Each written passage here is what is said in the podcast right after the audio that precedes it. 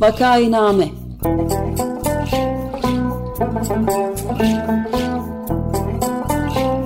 Salgın günlerinde memleket manzaraları. Hazırlayan ve sunanlar Güven Güzeldere, Ömer Matra ve Özlem Tekin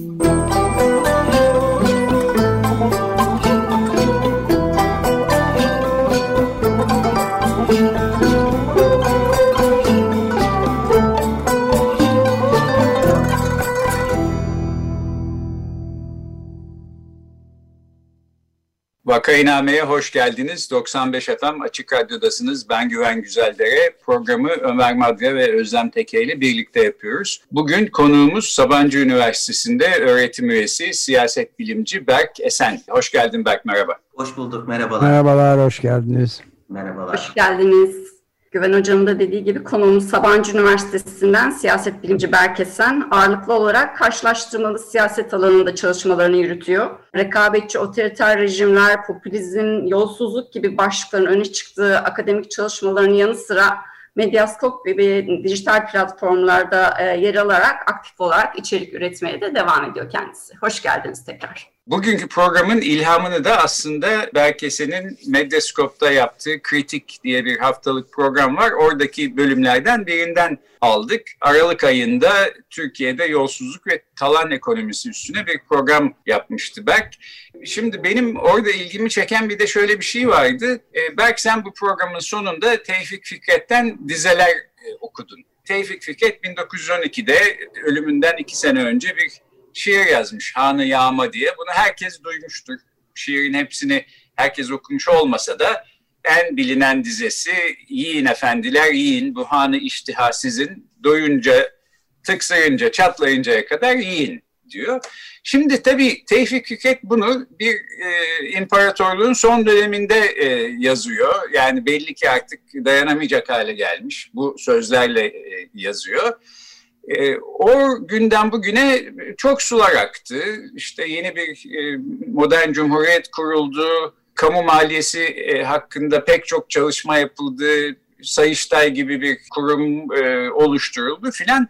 Fakat 2020 senesine geldik ve sen bir siyaset bilimci olarak yolsuzluğun ekonomi politiğini anlatırken yine bu yiyin efendiler yiyin dizelerine başvuruyorsun. Niye böyle? Yani aslında soruyu çok güzel bir yerden sordunuz. Gerçekten e, üstünden yaklaşık 100 senelik bir zaman geçmesine rağmen sanki tekrar başladığımız noktaya dönmüşüz gibi oldu. Ben gerçi o kadar kötümser e, bakmıyorum olaya ama e, gerçekten de Tevfik Fikret'i benim aklıma günümüzün getirmesinin nedeni artık yolsuzluk o kadar yüksek seviyelere geldi ki bütün sistemi belirleyen bir e, aktivite halinde. Yani Cumhuriyet tarihinde işte tek parti döneminde veya işte çok partili hayata geçtikten sonra da biz yolsuzluk olaylarına e, tanık olduk. Ee, ve bazı dönemlerde mesela özellikle 1950'lerin ikinci yarısında çok yüksek seviyeye çıkmıştı. Sonra yine Özal döneminde 80'li yıllarda benzer şekilde yolsuzluğun e, çok e, yüksek seviyelere çıktığına tanık olduk. Fakat hiçbir zaman günümüzde olduğu kadar bütün bir sistemi açıklayan bir hale gelmemişti. Aslında ben biraz onu tespit etmek için e, Tevfik Fikret'in e, şiirini kullandım. Yani burada aslında kastettiğim şey e, şuydu. AKP aslında iktidara geldiğinden beri kademe kademe ama özellikle de son 10 senede e, Türkiye'de çok partizan bir yapı inşa etti. Bu partizan yapı sayesinde bir taraftan kendisine oy veren e, seçmenlere e, sistematik olarak kaynak aktarıyor. Bir de tabii kendisini destekleyen, tabii biz daha çok iş insanlarına bakıyoruz ama işte akademiden basın dünyasına, ondan bürokrasiye kadar belki e, toplumsal hayatın diğer e, alanlarına kadar da e, bu e, analizi geliştirebiliriz. Partizan bir şekilde kaynak dağıtıyor. Yani bunun karşılığı şudur. E, siz eğer e, Adalet ve Kalkınma Partisi'ni destekliyorsanız kamu kaynaklarından nemalanıyorsunuz. Eğer onu eleştiriyorsanız, onun karşısında yer alıyorsanız, kendinizi muhalefete konumluyor, e, konumluyorsanız e, bunun e, dışında yer alıyorsunuz. Yani böyle bir yapı ortaya çıktı ve özellikle de e, bu son 10 senedeki bazı siyasi dönüşümler e, sayesinde bu kaynak dağıtımı artık AKP üstünden olmaktan ziyade Cumhurbaşkanı Erdoğan'ın e, şahsı etrafında toplanan küçük bir e, grup e, e, nezdinde e, yürütülüyor. Dolayısıyla biz giderek e, işte Osmanlı'nın son dönemini e, hatırlatan e, neopatrimonyal bir rejime yani kişi idaresine, kişi otokrasisine kadar e, evrildik. Yani beni zaten e, kaygılandıran nokta da buydu. O programı e, biraz bu partizan kaynak dağıtımının ne şekilde olduğunu e, açıklamak için yaptım. Evet galiba bu kaynak dağıtımı dediğimizde bir tek hani nakit olarak dağıtılan paradan filan bahsetmiyoruz. Hatta yalnızca mal mülkten de bahsetmiyoruz. Mevki, makam, e, işte devletin kontrol edebildiği özellikle bu başkanlık rejimi altında e, güçlerin de tek bir kişide birleştirilmiş olmasının da sayesinde e, herhalde bunların hepsinden bahsediyoruz. Belki hatta bu bağlamda Boğaziçi Üniversitesi'ne son rektör atamasını da yeniden burada hatırlatabiliriz. Sen de bu konuda e, yine Medyaskop'ta çok güzel bir program yapmıştın. Ben onların bağlantılarını bu programın Twitter duyurusuna e, koyuyorum. E, isteyenler oradan ulaşıp e, dinleyebilir. Yani ke- kesinlikle yani açıkçası burada belki iki farklı konuya odaklanmamız gerekiyor. Bunun bir tanesi e, kaynak dağıtımı tabii e, Türk ekonomisini yani Türkiye ekonomisini artık tamamen e, şekillendiren bir noktaya geldi ve ben e, özellikle Şebnem Gümüşçü ile birlikte yaptığım çalışmalarda kendisi Middlebury Üniversitesi'nde öğretim üyesi e, biraz bu sistematik e, partizan şekilde yürüyen e, kaynak dağıtımının ne tip mekanizmalar üstünden olduğuna bakıyorum. Ve burada hani üç tane önemli politika öne çıkıyor. Bunun bir tanesi kamu harcamaları. Yani işte bu daha çok mesela Çiğdem Toker gibi ya da Bahadır Özgür gibi gazeteciler bunu kamu ihale yasasında yapılan değişiklikler üstünden veya özellikle son 10 senede yürütülmüş ihaleler üstünden inceliyorlar. Bu tabii işin bir yönü.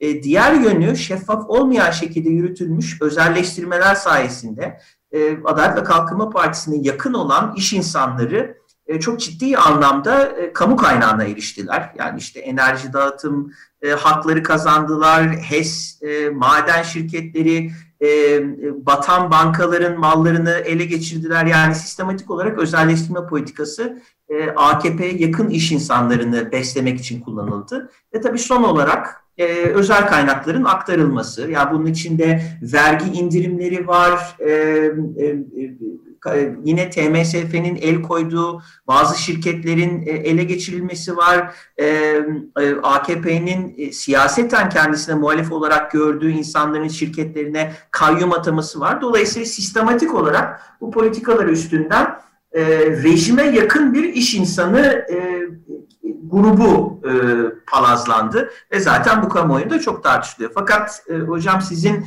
e, sorunuzda e, söylediğiniz gibi bu işin bir yüzü. E, fakat aynı zamanda yani mesela e, sadece akademi dünyasındaki e, partizan e, kaynak dağıtımını incelesek bunun üstüne sayısız tez yazmamız gerekir.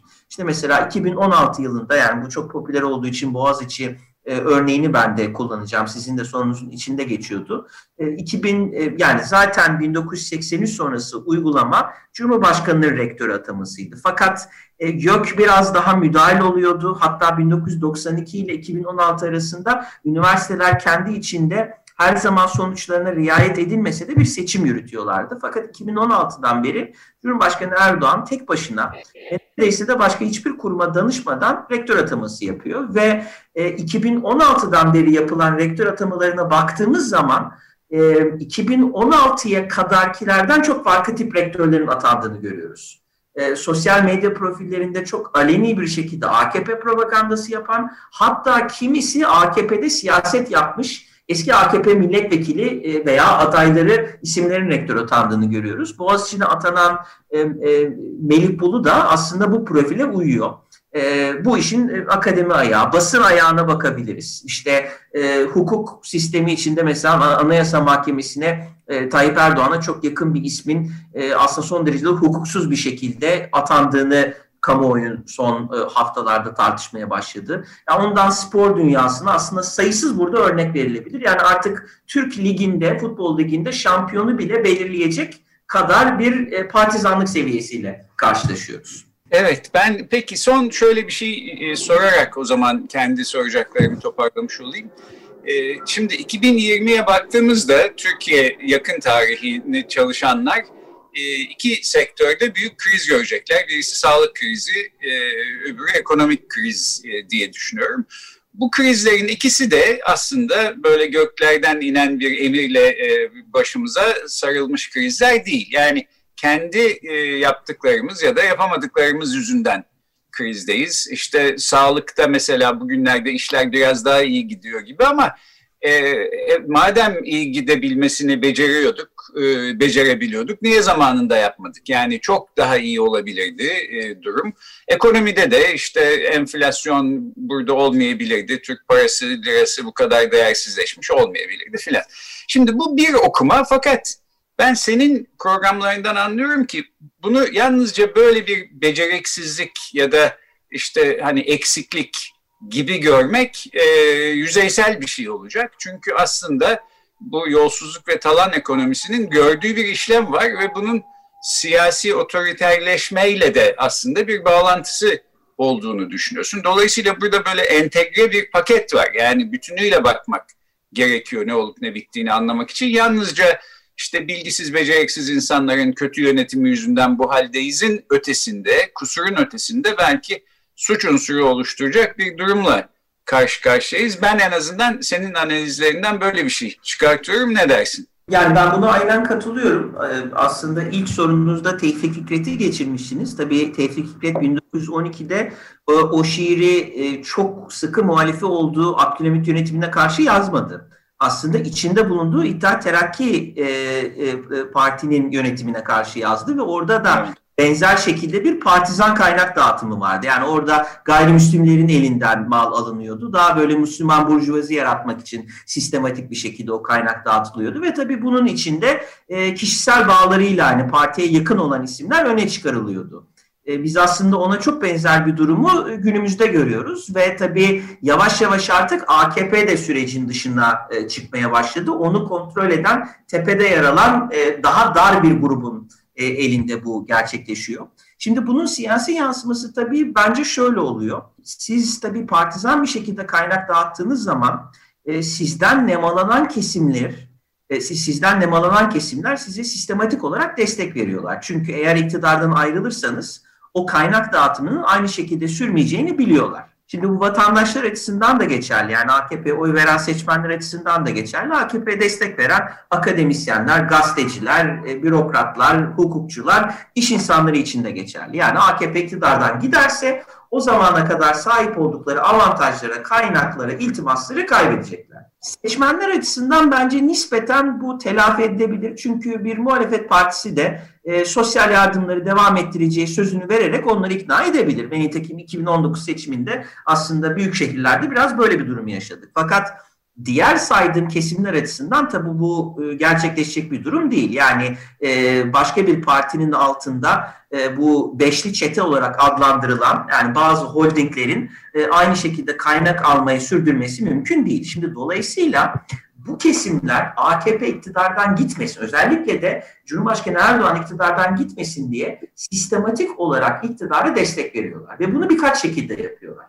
E, bunun bir tanesi işte bizim kamuoyunda tetikçi olarak nitelendirdiğimiz aleni, kendi kariyerlerini sıfırlayacak şekilde Erdoğan savunusu yapan insanlar. Değil mi? İşte mesela rektör çıkıyor, e, e, Cumhurbaşkanı Erdoğan'a e, 50 dizelik bir şiir yazıyor. Şimdi bu normalde bir rektörün yapacağı bir iş değildir ama tabii onun karşılığında bir şey bekliyor. O da o, o, o beklediği şeyi aldıktan sonra ona destek veriyor. Ee, tabii bu desteğin en kritik olduğu yer iş dünyası. Çünkü iş dünyası Türkiye'de sağ partilerin e, finans yani sağ partileri ekseriyetle finanse eden gruptur. Ve e, Erdoğan'ın karşısına çıkabilecek muhalefet e, muhalif sağ partiler artık kolay kolay iş dünyasından destek bulamıyor. E, daha da önemlisi aslında bizim bugün havuz medyası olarak nitelendirdiğimiz medya kuruluşlarını AKP'den e, çok fahiş kar oranlarıyla ihale alan, kamu kaynağı alan iş insanları yapıyor. Dolayısıyla Erdoğan kendisini destekleyecek, siyaseten destekleyecek grupları kendisi güçlendirmiş oluyor. Bu gruplar onun karşılığında AKP'lilere rüşvet veriyor, AKP'ye bağış yapıyor, Cumhurbaşkanı Erdoğan'ın seçim kampanyalarına bağış yapıyor. Cumhurbaşkanı Erdoğan lehine yayın yapacak, yayın organlarını finanse ediyor. Ee, e, Cumhurbaşkanı Erdoğan'ı destekleyen e, e, bazı STK'ları finanse ediyor. Mesela işte TÜRGEV'e yapılan e, bağışlara bakalım. Hep aynı isimler çıkacaktır. Dolayısıyla böyle bir karşılıklı bağımlılık ilişkisi var. Sen beni gör ben seni göreyim e, şeklinde yürüyor. Bu yapı tabii kırılması giderek zorlaşıyor. Çünkü meblalar ne kadar yükselirse e, AKP'nin iktidardan ayrılmasının maliyeti bu gruplar için o kadar yükselmiş oluyor. E, bu bağı kırmak lazım. Yani muhalefetin bir şekilde bu bağı kırmak üstüne düşünmesi lazım. Ben de bir e, Türkiye'nin dışında da genel olarak dünya sistemi içindeki durumun da nereye doğru evrildiği konusunda bu bağlantıları sormak istiyorum. Yani dün mesela Açık Gazete'de e, azıcık üzerinde durma fırsatı bulduğumuz bir şey vardı. Bu AstraZeneca şirketi en büyük e, aşı şirketlerinden bir tanesi bayağı eleştiriliyor. Hatta eleştirmenin ötesinde soruşturmalara da e, mesela Belçika'da soruşturma konusu olduğu yolunda haberler geldi. Bayağı yolsuzluk işte ayrım gözetme vesaire. Daha önce birkaç ay önce ise Britanya'da, İngiltere'de çok büyük bir şey vardı. Ses getirmedi ama yani bayağı Maliye Bakanı Rishi Sunak'ın kendisinin aslında e, bu Covid-19 e, aşı yapımcılarının en büyüklerinden biri olan Moderna'da büyük oranda hisseleri bulunan bir şirketin sahibiymiş şeye geçmeden önce. E, bakan olmadan önce. Sonra satmış herhalde onları filan. Yani ama e, yani Moderna e, e, Teleme nasıl okunduğunu tam bilmiyorum ama Teleme Partners diye bir şeyin Moderna'daki en büyük e, yatırımcılardan bir tanesinin kurucu ortaklarından birisi Rishi Sunak ve e, kendisine soruyorlar mesela yani bu kar büyük şimdi gözde olan bu şirkette kar edecek misiniz ve bu kardan nemalanacak mısınız siz filan diye cevap vermiyor mesela.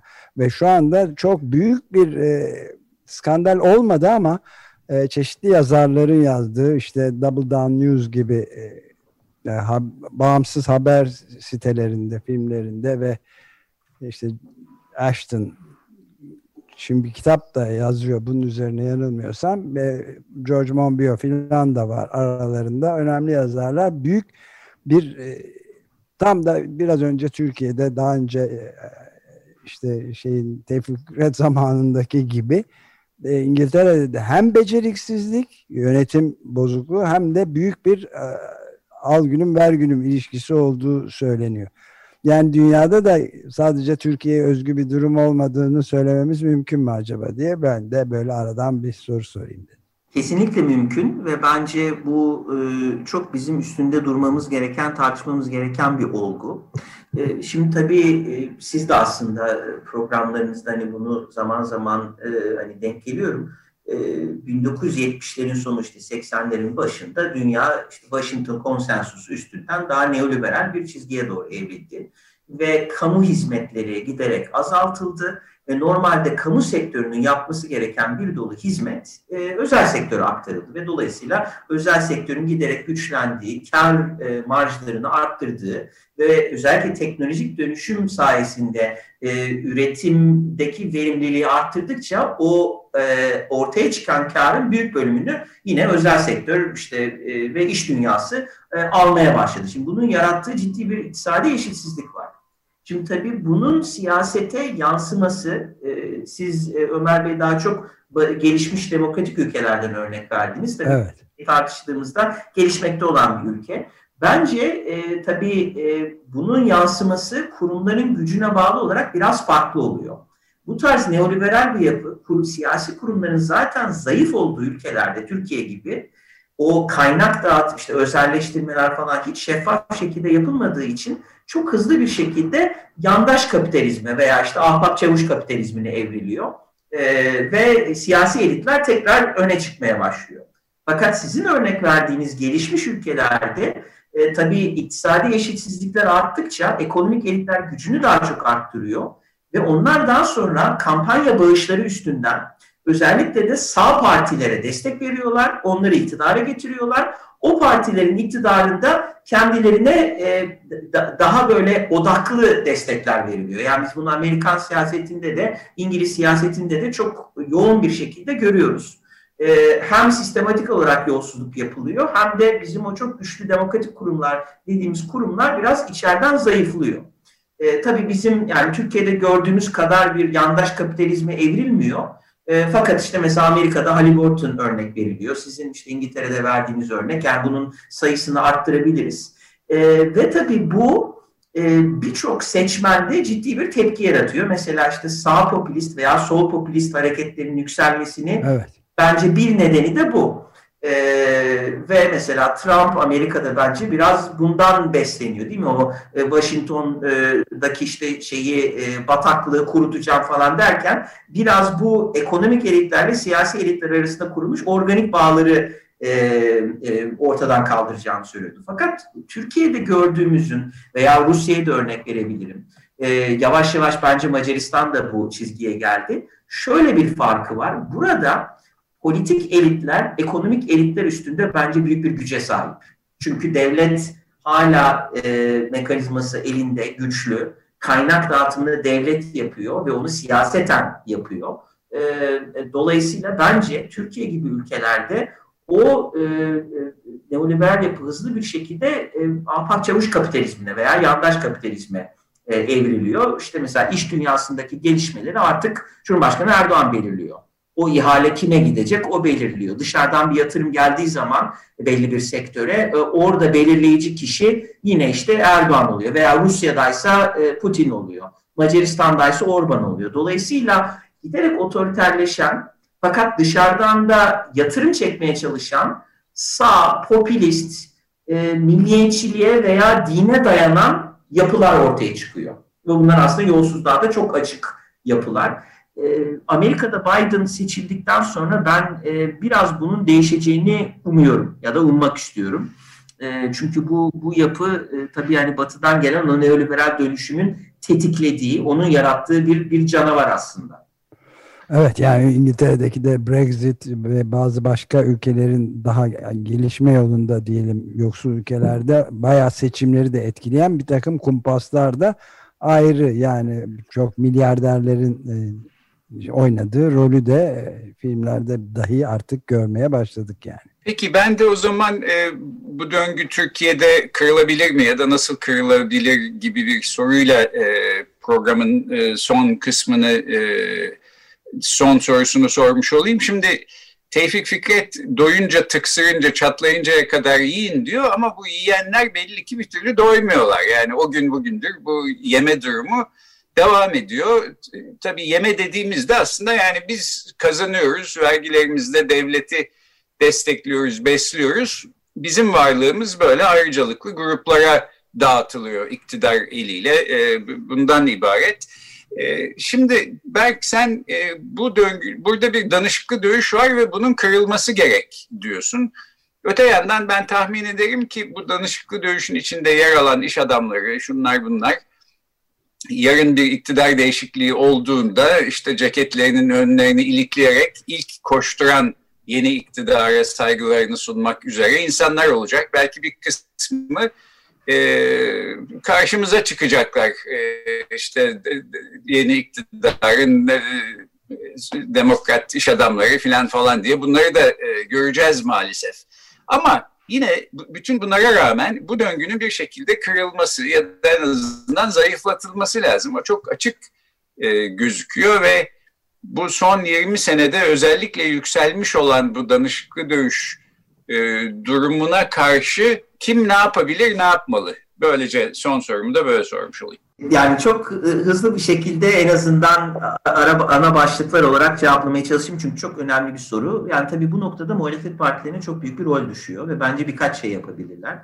Bunun bir tanesi artık yolsuzluk o kadar yüksek seviyeye çıktı ki bence vatandaşların çoğu da bunun farkında. Dolayısıyla işte bu beşli çete diskuru üstünden yapılan eleştirilerin daha sistematik bir hale gelmesi ve kamuoyunun önünde e, mütemadiyen tekrar edilmesi gerekiyor. Çünkü ekonomik kriz artıyor e, ve artık bu dağıtılan partisan kaynak e, kaynaklar seçmenlerin daha çok dikkatini çekiyor. Yani bu birincisi. Tabii ikincisi iktidar şu ana kadar kutuplaşma siyaseti üstünden e, seçim kazanma yolunu gitti. Dolayısıyla muhalefet partilerinin e, bir şekilde bir ön alması ve kutuplaştırmayı düşürecek, iktidar seçmenlerinin en azından kimisinden destek alacak bir söylemle çıkmaları gerekiyor. Buradaki kritik nokta iktidar, iktidar seçmenlerinin e, sahip olduğu sosyal yardımların muhalefet iktidara gelirse de devam edeceği mesajını vermek. Çünkü oradaki kritik nokta e, iktidar seçmenleri, iktidara destek veren şirketlerden ziyade e, ve tabii belediye hizmetleri. Yani 2019 yerel seçiminden sonra en azından ana muhalefet partisinin önüne çok büyük bir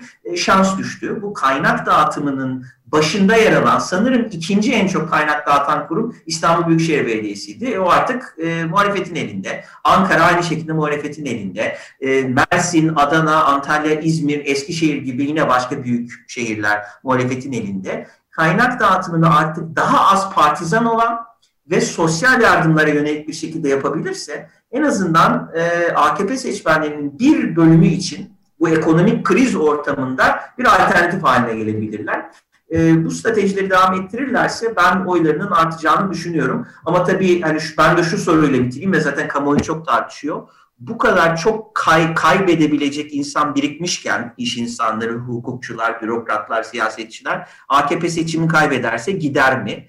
Yani İstanbul'da bunu gördük. Gitmeleri çok zor ama gidebiliyorlar. E, ittirilirse gidecekler. Dolayısıyla hani ben daha umutla bakmanın önemli olduğunu düşünüyorum. Tamam harika programı da noktalamak için bence çok iyi bir e, evet, bence de öyle. E, gelmiş olduk.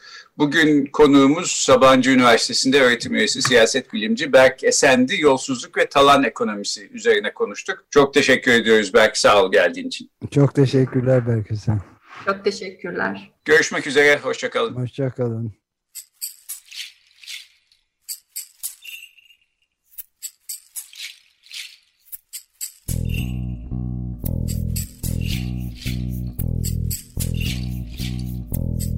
Vakainame.